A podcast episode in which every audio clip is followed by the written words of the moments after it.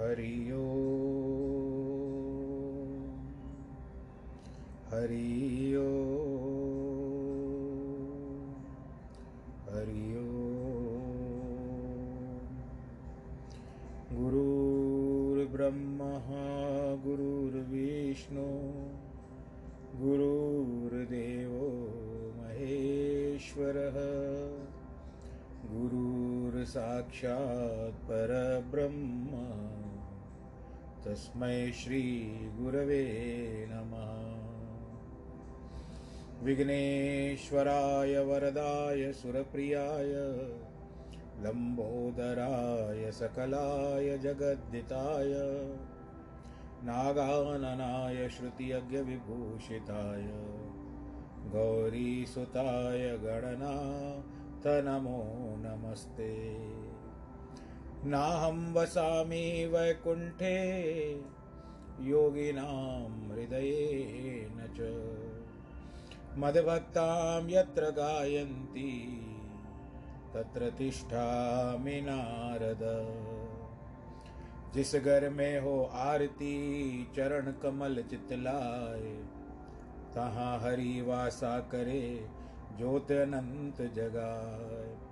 जहाँ भक्त कीर्तन करे बहे प्रेम दरिया, तहाँ हरि श्रवण करे, सत्यलोक से आए।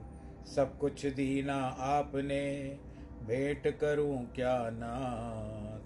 नमस्कार की भेंट लो, जोड़ू मैं दोनों हाथ। जोड़ू मैं दोनों हाथ, जोड़ू मैं दोनों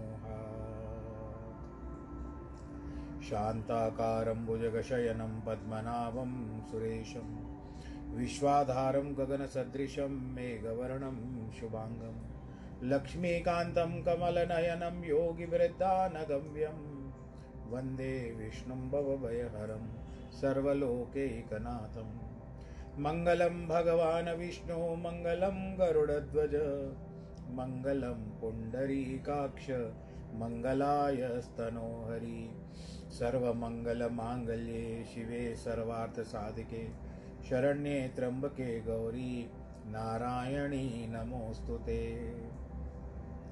श्रीराम जय राम, जय जय राम। श्रीराम जय राम, जय जय राम। श्रीराम जय राम, जय जय राम। श्रीराम जय राम, जय जय राम। श्रीराम, जय राम, जय जय राम। बोलो सियावर रामचंद्र की जय। प्रिय भगवत प्रेमियों, आज फिर हमारा वह पावन समय आ चुका है जिसकी हम प्रतीक्षा करते हैं। आज उस प्रभु के दर्शन के लिए फिर हम अग्रसर होते हैं, अपने मन को खींचते हैं। चारों ओर से खींच लीजिए मन को। धीरे धीरे करके अपने आप को एक स्थान पर एकत, मन को एकत्रित किए, जमा कर दीजिए, रोक दीजिए मन को कि इसके आगे कुछ नहीं है, केवल राम है और उनकी परिवार है। अनुभूति, अनुभव कीजिए। भगवान रामचंद्र जी का दर्शन करिए और हम उस रामायण की ओर चल रहे हैं, जिसका वर्णन हो रहा है। हम बालकांड में प्रवेश कर चुके हैं। अभी तो इसकी भूमिका ही है, वर्णन चल रहा है। कुछ कुछ शास्त्रों में, पुराणों में कुछ कुछ ऐसे बातें आ जाती है कि जिसका हम तुरंत, उसका उत्तर हमको नहीं मिलता। पर इसको है, होता है कि जिस तरह से आप कभी बाज़ार जाते हो तो आपको उस समय जो वस्तु उचित लगती है, आप उसको लेकर के थैली में डालते जाते हो। हाँ मुझे इसकी आवश्यकता है, मुझे आवश्यकता है। तो आप जब आते हो घर में भी तो धीरे धीरे करके सब जब वस्तुएँ निकालते हो, उसके बाद आपको लगता है कि मुझे इस स्थान को स्थान पे रखना चाहिए। तो ये शास्त्रों में भी ऐसे वर्णन आते हैं कि उस समय तो हम लेते जाते हैं। परंतु इसको बहुत गहराई से सोचना पड़ेगा आपको। और ये तो रिकॉर्डिंग है आपके पास। आप फिर से चाहे तो इसको वापस से दोहरा सकते हो, फिर से सुन सकते हो। यह मेरा विचार है। मैंने आप लोगों के सामने रखा। बाकी राम सबका भला करे। आज दूसरे दोहे में चल रहे हैं बाल कांड के। बोलो, सियावर रामचंद्र की जय। सुन समझही जन्म दिन तन, जन्म दित मन मजही अति अनुराग। लहई चार फल अच्छत तन साधु समाज प्रयाग, सियावर रामचंद्र की जय। इस साधु समाज प्रयाग के स्नान की तीन सीढ़ी लिखते हैं। सुनना, कोई सोई सोई तट पर पहुँचना है। समझना, धारा प्राप्त होना है। और जो अनुराग है, सोई स्नान करना है। ये तीन सीढ़ी है। आप पहले किनारे पे पहुँचे हो तो वो हो गया सुनना। प्रयाग का। जब समझना होता है तो आपने प्रवेश किया तो उसकी धारा आपको अनुभव अनुभव करोगे आप। धारा आकर के आपको स्पर्श करेगी। वो होती है दूसरी सीढ़ी। जब उसमें अनुराग हो जाता है, अरे, मैं स्नान कर रहा हूँ तो स्नान करना तीसरी सीढ़ी है। इस विधि साधुओं की सत्संग रूप प्रयाग गोता लगाने से इस शरीर में जो चार पदार्थ हैं, वो मिल जाते हैं, जिनको हम धर्म, अर्थ, काम और मोक्ष कहते हैं। मजन फल दीखिय तत्काला, काक होए पिक पक हो मराला, सुन आश्चर्य करे जन कोई, सतसंगत महिमा नहीं गोई। उसमें स्नान करना फल तुरंत मिल जाता है। कौआ गोता लगाए तो पपीता पपिया हो जाता है। पपीता निकल गया मुख से, कुछ वो भोजन की वस्तुएँ जल्दी निकल जाती है। पपिया हो जाता है और बक बगुला गोता लगाए तो वो हंस होकर के निकलता है। ऐसा नहीं कि आप किसी को जाकर के कौवे को ज़बरदस्ती डुबाओ, प्रयाग में, कि तू यहाँ से हंस होकर के निकलेगा या पपिया होकर के निकलेगा। नहीं। ये सत्संग रूपी स्नान की बात करते हैं। और उसके बाद क्या कहते हैं कि मूर्ख धूर्त भी, मूर्ख और धूर्त भी जो होते हैं, सत्संगी, संगति की पंडित महात्मा हो जाते हैं। काक पिक की बात को सुनकर कोई आश्चर्य नहीं कर रहे हैं, क्योंकि सत्संगत की महिमा छिपी नहीं है। वाल्मीकि, नारद, घट योनि, जिसको हम लोग आकाश अगस्त कहते हैं, मुनि अगस्त्य निज निज सुख मुखन कही निज होनी। जल थल चर तब चर नभ चर नाना, जे जड़ चेतन जीव जहाना। वाल्मीकि नारद जी अगस्त अपने मुख से अपनी अपनी होनी कही है। जलचर जो जल में रहने वाले थलचर जो पृथ्वी पर रहने वाले, और नवचर जो आकाश में घूमने वाले। जो जड़ और चेतन जहान में जीव है, मति बड़ाई, गति, ऐश्वर्य और भलाई, जब जिसमें यह यत्न पाए, पाया है। सो जानप सत्संग प्रभाव, लोक वेद न आनो पाओ। ये सत्संग का ही प्रभाव जानना चाहिए। मनुष्य के सुधार सुधार का लोक है और वेदों में उपाय नहीं है। इसके लिए हमको व्यास जी ने या वाल्मीकि ने, क्योंकि व्यास तो वाल्मीकि ने नहीं लिखी है रामायण तो व्यास जी ने नहीं लिखी है, उसको वाल्मीकि ने लिखा है। तो इसके लिए ये पुराण उन वेदों का अर्थ हमको बताते हैं। उसको वापस से जिस तरह से क्या कहते हैं कि एक प्रतिनिधि है वो, भगवान का संदेश हमको सुनाने के लिए। बिन सतसंग विवेक न होई राम कृपा, बिन सुलभ न सोही। सतसंगत मुद मंगल मूला, सोही फलद सिद्ध सब साधन फूला। बिना सत्संग के ज्ञान नहीं होता। वह सत्संग राम की कृपा के बिना भी प्राप्त नहीं होता। आज आप और मैं, हम लोग बड़े अच्छे सौभाग्य की बात है कि हम पर कृपा हुई है कि जो मैं सत्संग कर रहा हूँ, उनकी कृपा से और आप उनकी कृपा से सत्संग आपके कानों तक पहुँच रहे हैं। बोलो, सियावर रामचंद्र की जय। साधु संगत जो आनंद और मंगल की मूल है, वही सब साधन, दान, यज्ञ, तप आदि फलों का सिद्ध फल है, अथवा संसद, आनंद वृक्ष की मूल है। महात्माओं का सिद्धांत इसका फल तथा शम, दम आदि साधन इसके फूल है। अब कोई व्यक्ति उसके पास धन नहीं होता। मंदिर बनाने की लालसा होती है, परंतु कर्म जो थे पूर्व जन्म में, उसका साथ नहीं मिल रहा है। अब इसको न दवाई कुछ कुछ ऐसा कुछ प्राप्त हो रहा है, न भाई बूस्टर जिसको आप कहते हो कि कर्म को बढ़ाने वाला नहीं होता है। तो सत्संग सुन सकता है सत्संग से भी कुछ भाव पलट सकता है और दूसरा अगर ना हो, फिर भी सत्संग सुनने, क्योंकि कर्म की जो कर्म बड़े प्रबल होते हैं तो वहाँ पर जा कर के मंदिर की सेवा ही कर दे झाड़ू इत्यादि लगा दे। मंदिर में कौन सा कौन साहूकार और कौन गरीब, बताइए। शठ सुधरही सतसंगत पाई, पारस परस कुधात सुहाई, विधिवश सुजन सुग कुसंगत परही, फणिमण सम निज गुण अनुसर ही शठ जिद्दी। समझाने से जो समझ सके और जो सत्संग पाकर सुधर जाते हैं, जैसे पारस को छूकर लोहा सोना हो जाता है। लोहे लोहे में द्रवता का गुण होता है अट्रैक्शन होती है। अग्नि पर रखने से पिघल जाता है, परंतु पत्थर नहीं पिघलता। इसी कारण उसे पारस की संगति का फल प्राप्त नहीं होता। ऐसा व्यक्ति मूर्ख मानना चाहिए। जो समझाए से न समझे, वह मूर्ख है। जैसे कहा है, मूर्ख हृदय न चेत जो गुरु मिलई विरंच शब्द अर्थात, पारस के स्पर्श होने से लोहा सोना हो जाता है, पारस नहीं होता। परंतु संत तो अपने समान कर देते हैं। प्रारब्धवश अच्छे भी पुरुष कुसंगत को प्राप्त हो सकते हैं। परंतु जैसे सांप की मणि सर्प के पास रहकर भी अपने अंदर विष को ग्रहण नहीं करती है वो उल्टा विष हरण कर लेती है, उस गुण को नहीं छोड़ती है। अगर सर्प डसता है तो मणि उसका विष निकाल दे सकती है।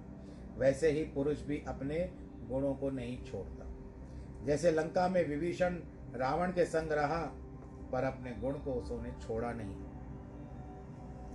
विभीषण राम, रावण के साथ था ना, आपको पता है? परंतु उसने केवल राम राम भजन किया विधि हरि हर कवि को विद्वानी कहत साधु महिमा सकुचानी सोमो सन कही जात न कैसे। शाक वणिकम मिण को गुणमय जैसे। विधि का मतलब होता है ब्रह्मा जी, हरि का मतलब होता है विष्णु, हर का मतलब होता है शिव, और कवीश्वर, कवि, कोविद, पंडित इनकी वाणी अर्थात सरस्वती गीरवाग वाणी सरस्वती याद पर मत पर मर साधु, साधुओं की महिमा को कहते सकुचाती है। वे इन देवताओं सहित सरस्वती भी महात्माओं की महिमा कहते सकुचाती है। आप हर लोग कहीं चालीसा में पढ़ते हैं। कवि कोविद कही सके कहा है। सो महिमा मुझसे कही नहीं जाती है। जैसे सब्ज़ी बेचने वाला मणियों के गुणों को नहीं जानता, वैसे मैं वर्णन नहीं कर सकता।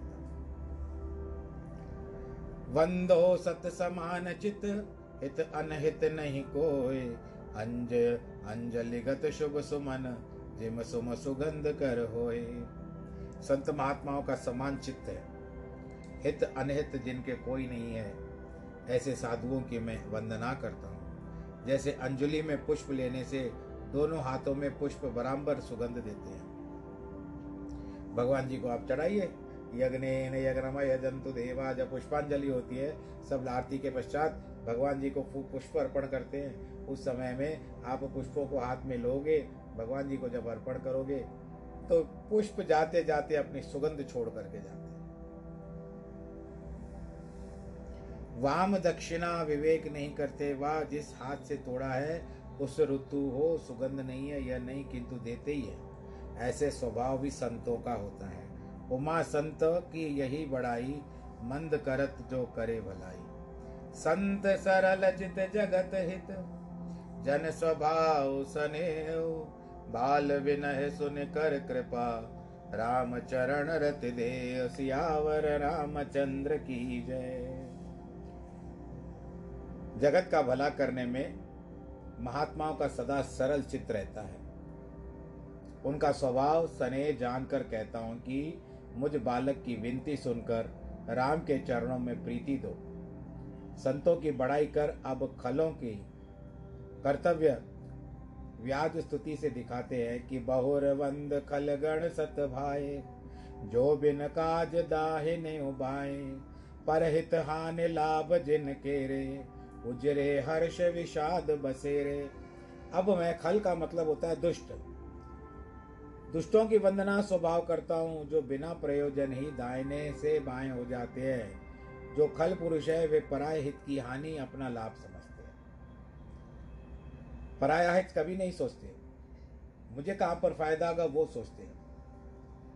किसी और का घर उजड़ने से प्रसन्न होते हैं। तो इस तरह से उनको खल कहा गया है। हरिहर यश राकेश राहु से, पर अकाज बट सहस बाहु से, जे पर दोष लखही सहसा की पर हित घृत जिन के मन माखी। भगवान शिव का, इनका जो यश अथा करतात है, वही चंद्रमा है, उसे ग्रहण करने का खल राहु के समान है। अगर भगवान जी उसको अपने मस्तक पर रखते हैं तो राहु ग्रहण करता है। यदि कहीं कथा में दुष्टजन प्रवेश करें तो कुतर्क वाक्यों से कथा में विघ्न डालते हैं। जितनी देर तक कथा बंद रहे, वही मानो ग्रहण है। और पराया काम बिगाड़ने वाले बहुत बैठे हुए राजा के समान या सहस्त्र बाज़ार के समान बलयुक्त है योद्धा। जो पराय दोष को हज़ार नेत्रों के समान साक्षी सहित देखते हैं। पराय है तो घी के समान है और उसे बिगाड़ने में इनका मन मक्खी की नाई उड़ता रहता है। तेज कृषानुरोष महिषेशा। अग अवगुण धन नहीं धनी धनेशा। उदय के तु सम सम, हित सब ही के। कुंभकर्ण सम सोवतनी के कलों का तेज अग्नि सा, क्रोध महिषासुर का सा। पाप अवगुणों के धन के धनी, अर्थात उनके पास पाप और अवगुण बढ़ा हुआ है। कुबेर के समान है जैसे कुबेर के पास धन है, वैसे ही इनके पास अवगुण है। पर इससे कोई समानता नहीं है, कुबेर अपने स्थान पर है। जिस प्रकार केतु तारा उदय होने से सब अहित होता है, उसी प्रकार यह भी उदय होकर अहित करते हैं। केतु के उदय होने से प्रजा में भय अनिष्ट हो जाता है। इसी प्रकार दुष्टों के आगमन से सब भयभीत हो जाते हैं। इससे जो कहते हैं कि कुंभकर्ण के समान सोते ही अच्छा रहे, रहना अच्छा है। पर अकाज लगतन पर हरही, जिम हिम उपल उपल कृषि दल गरही। बंदो खल जस शेष सरोषा सहस वदन वर्णे पर दोषा। पराया कार्य बिगाड़ना अपने शरीर तक को त्याग कर देते हैं कई लोग। जैसे ओले आप तो गलते ही हैं, पर खेती को भी नष्ट करके चले जाते कलों की सरोश शेष जी के समान वंदना करता हूँ, जो हज़ार मुँह से पराया दोष वर्णन करते हैं। अर्थात जैसे शेष जी हज़ार मुख से भी नारायण नारायण कहते हैं। उनको कहते हैं फनन्य भक्ति। एक होती है हम लोगों की अनन्य भक्ति शेषनाथ जी करते हैं फनन्य भक्ति। पूरा फन ऊपर उठा हुआ रहता है और नारायण नारायण। भज मन प्यारे नारायण नारायण नारायण। भज मन प्यारे नारायण इतना विष है, हज़ार मुख है। कितनी भीषण गर्मी होगी उनके भीतर, विष की। फिर भी उनके मुख से राम नारायण निकलता है या राम निकलता है। पर हमारे मुख से इतना कुछ एक मुख है और एक मुख से भी दूसरों की हम बुराई देखते रहते करते रहते हैं। पुन पृथुराज समाना पर अगे सुने सहस दश काना। बहुर शक सम विनव होते ही संतत सुरानीक हित जई। इन खलों की राजा पृथु के समान वंदना करता हूँ, बुरा सोचने वालों की। क्योंकि यह दुष्ट पराया पाप दस हज़ार कानों से सुनते हैं। राजा पृथु ने यह वर मांगा था कि जहाँ कहीं भी भागवत कथा हो, वह हमारे हज़ारों कान के बराबर एक कान हो जाए। दुष्टजन जहाँ बुराई अपने दो ही कान पृथु नृप के समान लगा देते हैं। पुनः इंद्र के समान दुष्टों की विनय करता हूँ, जिस प्रकार इंद्र को दैव सैन्य प्यारी है, उसी प्रकार इनको मदिरा भी प्यारी है। वैसे इंद्र को राजमत प्यारा है, वैसे ही इनको मदिरा का मद प्यारा है, और वो विकार मद प्यारा होता है। वचन वज्र जही सदा प्यारा, सहस नयन पर दोष न्यारा। जिस प्रकार इंद्र को वज्र अच्छा लगता है, ऐसे ही कठोर वचन भी हमको अच्छे लगते हैं। किसी किसी का तो स्वभाव होता है, उसको देख करके लोग खड़े हो जाते हैं, अरे, आप नहीं बैठना है इसके सामने। ऐसी दशा कर दी है अपनी कभी कभी किसी व्यक्ति ने कि लोगों के पास जाने के बाद लोग स्वयं उठ जाते हैं, इसको नहीं सुनना है। बोलो, सियावर रामचंद्र की क्योंकि ये सदैव देखो परदोष निहारता है। अब उसका भी स्वभाव है, क्या करे? हमको क्षमा कर देना ही पड़ेगा। कभी कभी ऐसों से भी कुछ काम निकल जाते हैं। निकलते हैं कि नहीं? अब जैसे इंद्र को हज़ार नेत्र है पराया मंगल निहारते हैं। वैसे ही दो ही नेत्रों से पराया दोष देखते हैं। पाप कहाँ से प्रवेश होता है? कहते हैं, पाप प्रवेश होता है नेत्रों से। यह खल उदासीन रहते, अर्थात किसी के नहीं होते। उदासीन ही मीत हित सुनत जरई खल रीत। जान पाण युग ज़ोर कर, विनती करो सप्रीत सियावर रामचंद्र की जय। यह खल जो उदय, उदासीन रहते हैं, अर्थात किसी के नहीं होते हैं, शत्रुता रखते हैं, औरों की तो कौन कहे? अपने मित्रों का भी हित सुन के जलते हैं और खलों की रीति है। अथवा मध्यस्थ शत्रु, मित्र, इन सब का हित सुनकर जल जाते हैं। जो उदासीन, जो शिव, उनका शत्रु काम करके हितकारी भगवान का यश सुनते से जलने लगते हैं। अथवा दुष्ट उदासीन को भी शत्रु है। इसकी जानू, चरण हाथ जोड़कर सप्रेम विनती करता हूँ अथवा मैं इनको जानता हूँ, हाथ जोड़ता हूँ कि यह भी व्यंग है, जानने में अर्थ में जान पाठ है। मैं आपन दिश की नेहोरा निज निज और न लाभो बोरा, पायस पालिय अति अनुरागा हो निरामिष कबहु की कागा। मैं अपनी ओर से प्रार्थना करता हूँ यह इसमें लिखा हुआ है रामायण में किंतु वे तो भूल कर भी अपने स्वभाव से नहीं चूकेंगे। पायस, अर्थात खीर, खिलाकर कितने भी अनुराग से क्यों न पालो कौवे को, पर कौवा आपके पास इतनी शुद्ध खीर खाने के बाद भी बाहर जाकर के मांस को खाना नहीं बोलेगा बोलो सियावर रामचंद्र की स्वभाव लोहा फिर भी मुड़ जाता है, परंतु काष्ट जो होता है, लकड़ी वो कभी नहीं मुड़ती। वन तो मैं आपन दिश की न हो निज निज, कहते हैं कि मैं प्रार्थना करता हूँ कि वंदो संत असजन चरणा, में पहले पूरी पुरानी लाइन पे चला गया। वंदो संत असजन चरणा, दुख प्रद उपाय बीच कुछ वर्णा बिछुरत एक प्राण हर ले मिलत एक दारुण दुख देई।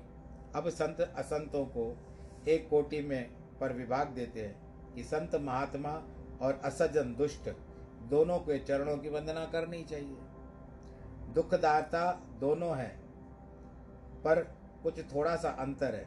साधु पुरुष तो सब मिलकर बिछोड़ने लगते हैं, तब प्राण ले लेते हैं, अर्थात महात्माओं का वियोग असह्य हो जाता है। कहो कपि चौपाई में कहा गया है कि छोटी चौपाई में कऊ कपि के ही विद राको माना, तुम तात कहत हो जाना। तुम ही देख शीतल भई छाती कोई कोने मोको सोई दिन हो राती। और दुष्ट मिलते ही छापा मारते तथा छल बल कर प्राण हर लेते। हैं एक को त्यागने में प्राण जाते हैं और दूसरा हमारे प्राणों को अपने आप ही निकाल लेता है। उपजई एक संग जल माही जलज जोंक जिम गुण बिल गाई सुधा सुरा सम साधु असाधु। जनक एक जग जलद अगाधु। यद्यपि जल में कमल और जोंक एक संग उत्पन्न होते हैं। जू को कहते हैं जोंक, पर उनके गुण अलग अलग होते हैं। इसी प्रकार साधु असाधुओं का गुण भी अलग अलग होता है। उपजते जग में ही है। अमृत और मदिरा के समान साधु और असाधु है। पिता दोनों का एक है। अमृत मदिरा कर समुद्र साधु असाधुओं का जग ये दोनों अगाध है। बल अन भल निज निज कर तूती लत सुयश अपलोक विभूति सुधा सुधा कर सूरज साधु गरल गनल कर कलिमल सर हमारी सब गुण अवगुण जानत सब कोई जो जेही भाव नीक ते, ते सोई। भले और बुरे अपनी अपनी करनी के यश और अपयश दोनों ही लेते हैं। धन कोटि में दोनों समान है। साधु धन जो होते हैं, चंद्रमा, गंगा और अमृत के समान है। उनके गुण अमरता, शीतलता और पाप रहित कर देता है। कई कई बड़े बड़े संत ऐसे चले गए हैं, वो करके गए हैं कि अगर हम भगवान का नाम नहीं लेते और हमने उनको गुरु किया है तो उनका नाम लेने से भी, अपने संत का, अपने गुरु का नाम लेने से भी पापों का भंजन हो जाता है, टूट जाते हैं। और व्याध जो खल है, शिकारी जो खल है, सो विष, आग और कर्मनाशा नदी के समान है। कर्मनाशा नदी जो है, ये राजा हरिश्चंद्र के पिता के द्वारा बनी हुई है। उल्टे उल्टे लटकते हैं वहाँ। जिनको विश्वामित्र ने स्वर्ग दिया था, परंतु इंद्र ने गिरा दिया था तो बीच में लटके हुए उल्टे। जिनके गुण मरण मरण जलाना और कर्मों का नाश करना, अच्छे बुरों के गुण, अवगुणों को सब कोई जानता है। पर जो भावे वही अच्छा है, क्योंकि देखा भी जाता है कि असत्य बोलना बुरा है, पर बोलते हैं। चोरी करनी बुरी है तो भी चोर चोरी करते हैं। भले भलाई पहलही लही निचाई नीच सुधा सराही अमरता गरल सराही अमीच सियावर रामचंद्र की जय। परंतु जो भले पुरुष है, वे भलाई करने से भलाई पाते हैं, नीच निचाई करने से निंदा पाते हैं। और सुधा सेवन से अमृता पाते हैं और विष सेवन से मृत्यु होती है। अपने गुण देने देने सवाए सहाय जाते हैं। सुधा या अमृत पियो तो उससे आपकी आयु बढ़ती है। परंतु सुरा के पीने से आयु घटती है। आप भी देखते हो ना, लिखा हुआ रहता है। जहाँ पर पब्लिक प्लेसेस होती है, वहाँ पर लिखा हुआ रहता है कि cigarette smoking and alcohol is क्या कहते हैं इंजूरियस टू हेल्थ तो इसके लिए, खल अग अगुण साध गुण गाहा, उभय अपार उधद अवगाहा ते ही ते कुछ गुण दोष बखाने, संग्रह त्याग बिन पहचाने। फिर भी साधु महात्माओं का विभाग दिखलाते हैं कि खल जो दुष्ट है, जो अवगुणों का ग्रहण करते हैं, सुधा गुण, गुणों को ग्रहण करता है तो अपार गहरे समुद्र है। इसी कारण कुछ गुण और दोषों का वर्णन किया है, क्योंकि बिना पहचाने संग्रह और त्याग नहीं बनता। ये केवल अभी भी भूमिका ही चल रही है, आप लोग ध्यान से सुनिएगा। ये सब बताया जाता है कि हमारे जीवन में क्या क्या घटनाएँ होती है, हम अच्छों के साथ जा सकते हैं या बुरों के साथ जा सकते हैं। तो यदि हम अच्छे लोगों के साथ जाएँगे, जैसे संत, इसका अर्थ ये नहीं कि हम संत कोई कोई अच्छे स्वभाव वाले सज्जन भी होते हैं। यदि हम उनका साथ ले लेंगे तो वो सज्जन हमको अच्छा पार करा सकते हैं। संत तो पार, भवसागर पार कराएँगे, परंतु सांसारिक बातें कभी कभी आ जाती है। उससे यदि आप किसी सज्जन को पकड़ोगे तो आपको सहायता करेगा वक्त पर और किसी दुर्जन को पकड़ोगे तो आपकी नैया को डुबो देगा। तो हमको इस बात का विचार करना चाहिए। इसके लिए आप बहुत आराम से, मैं, मुझे भी है, आराम से समझा रहा हूँ, आराम से, क्योंकि इससे ही हनुमान हमारा भी अनुभव बढ़ता है, आपका भी अनुभव बढ़ता है। न जाने दूसरी पंक्ति में क्या आ जाए आपके लिए, कोई फ़ायदे वाली बात आ जाए। तो इस तरह से खल अग, अगुण साधु गुण गाह उभय उपार उदद अवगाह। ते ते कुछ गुण दोष बखाने, संग्रह त्याग न बिन पहचाने। फिर भी साधु महात्माओं का विभाग दिखलाते हैं कि खल जो दुष्ट है, वे अवगुणों को ग्रहण करते हैं, साधु गुणों को ग्रहण करते हैं। दोनों अपार गहरे समुद्र हैं। इसी कारण कुछ गुण और दोषों का वर्णन किया है, क्योंकि बिना पहचाने संग्रह और त्याग नहीं बन बनता यानी संग्रह कहते हैं जमा करना।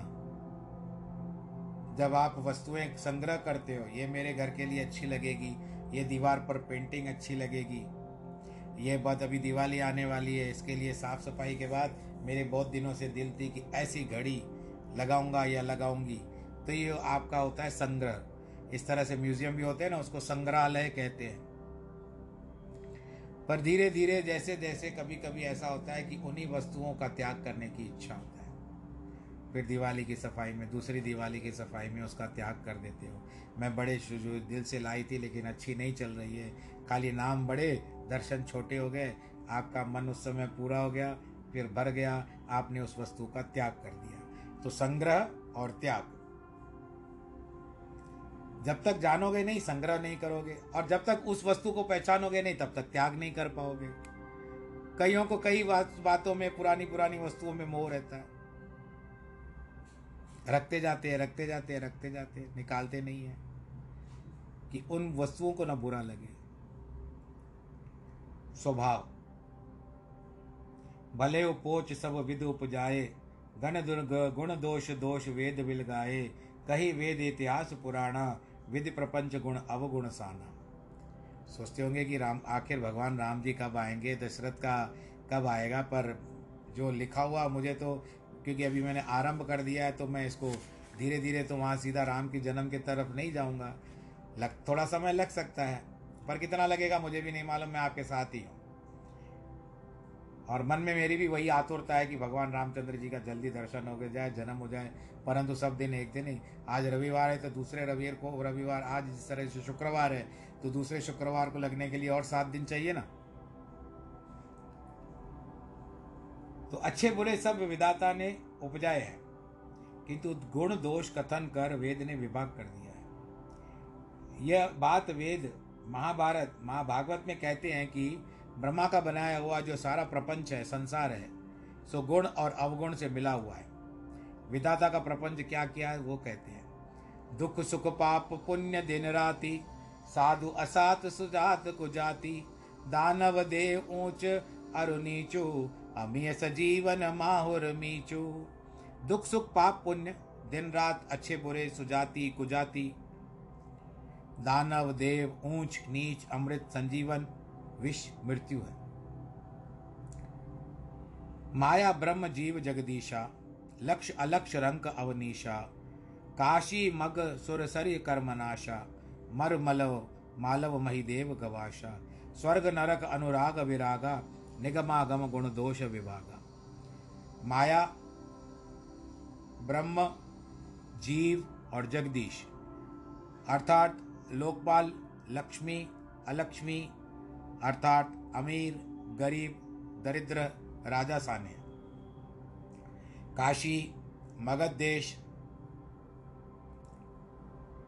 गंगा, कर्मनाशा, मरुदेश, मालव देश, ब्राह्मण कसाई स्वर्ग, नरक, अनुराग, प्रेम, वैराग्य, इन सबको इकट्ठा करके रखा है। परंतु वेद शास्त्रों ने गुण दोष का विभाग कर दिया है। जड़ चेतन गुण दोषमय, विश्व की न करतार, संत हंस गुण गई पय, परिहर बार विकार सियावर रामचंद्र की जय। जड़ वो होता है जो चलता ही नहीं है, जैसे पेड़ इत्यादि। चेतन जो चलता ही रहता है, मनुष्य और चौरासी लख में जो भी चलने वाले हैं। गुण दोष युक्त ब्रह्मा ने जगत की रचना की है।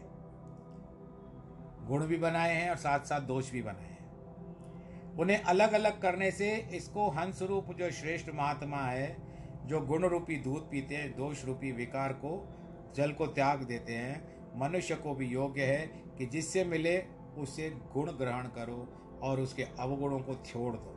ऐसा नहीं कि ये मुझे, ये तो क्या सत्संग बताएगा जो स्वयं आँखों से टेढ़ा है? जो कुछ नहीं सुन सकता, दूसरों को क्या सुना सकते? तो ऐसे आप किसी के ऊपर भी दोषारोपण मत करिए।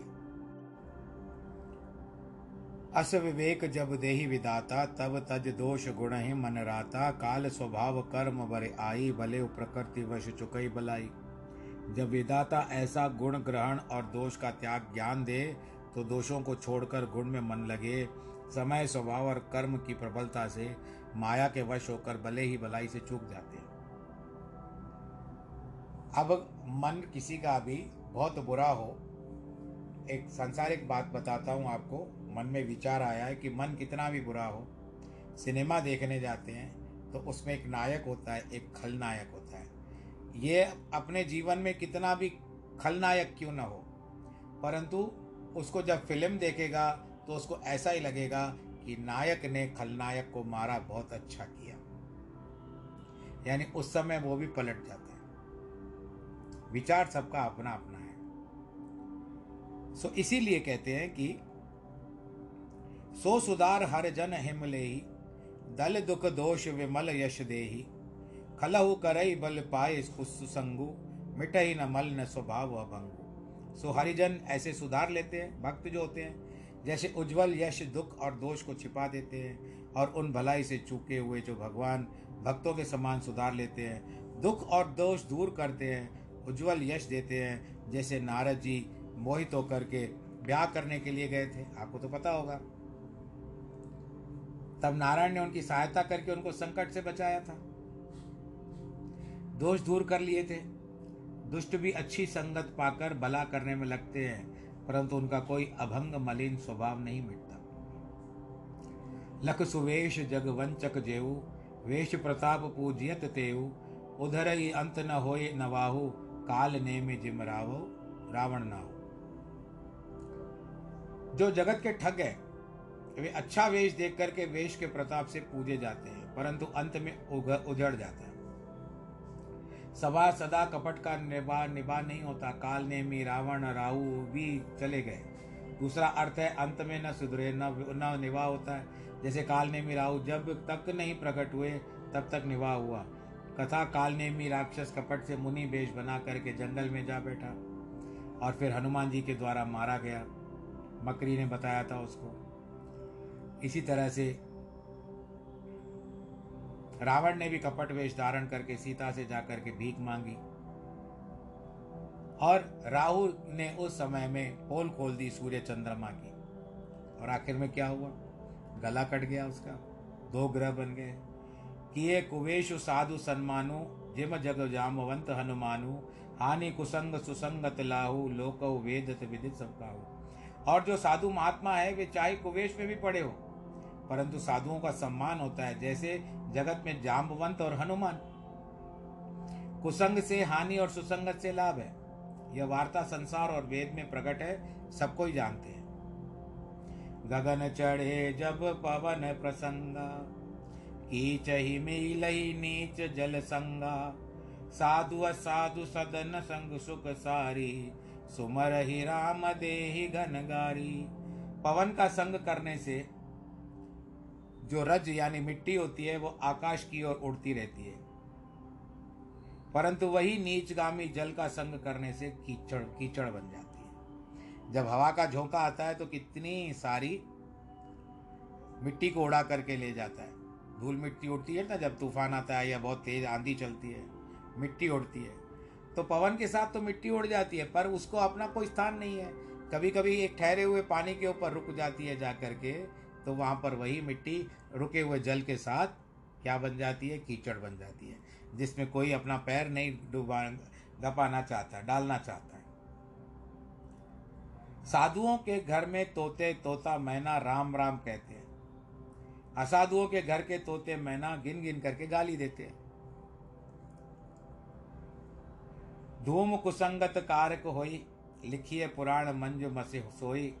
सोई जल अनल अनिल संघाता होए जलद जग जीवन दाता। जो धूम कुसंगत के काला होता है, धुआँ कुसंगत से काला होता है, वही विद्यार्थियों के संग से उज्जवल शाही बन करके पुराण लिखने में मदद करता है। वही धुआँ जल अग्नि पवन में संग से संसार का जिया, जियाने वाला बादल हो जाता है। तो ये था आज का प्रसंग। आप सब लोग आनंद के साथ रहिए। धीरे धीरे इसके भी पट खुल रहे हैं, अंतर पट खुल रहे हैं और हमको बड़ा आनंद आ रहा है। आपको भी आनंद आता होगा। आज प्रसंग समाप्त करने का भी समय आ चुका है। विश्राम का समय आ चुका है। आप सब लोग स्वस्थ रहिए, खुश रहिए, आनंद के साथ रहिए। जिनके वैवाहिक वर्षगांठ हैं, जिनकी और जिनका जन्मदिन है, उनको ढेरों सारी बधाई, आशीर्वाद। भगवान जी का प्राप्त हो उनको और आप ख्याल रखिए। कोरोना के समय में अपने परिवार के साथ सुरक्षित रहिए, सैनिटाइज़र, मास्क का प्रयोग करिए और उसके बाद मुख पर मास्क लगाइए भीड़ भाड़ इलाकों में मत जाइए, सदैव खुश रहे, आबाद रहे। सर्वे भवन्तु सुखिना सर्वे संतु निरामया, सर्वे भद्राणी पश्यंतु माँ कश्चित्, दुःखभाग् भवेत्। नमो नारायण।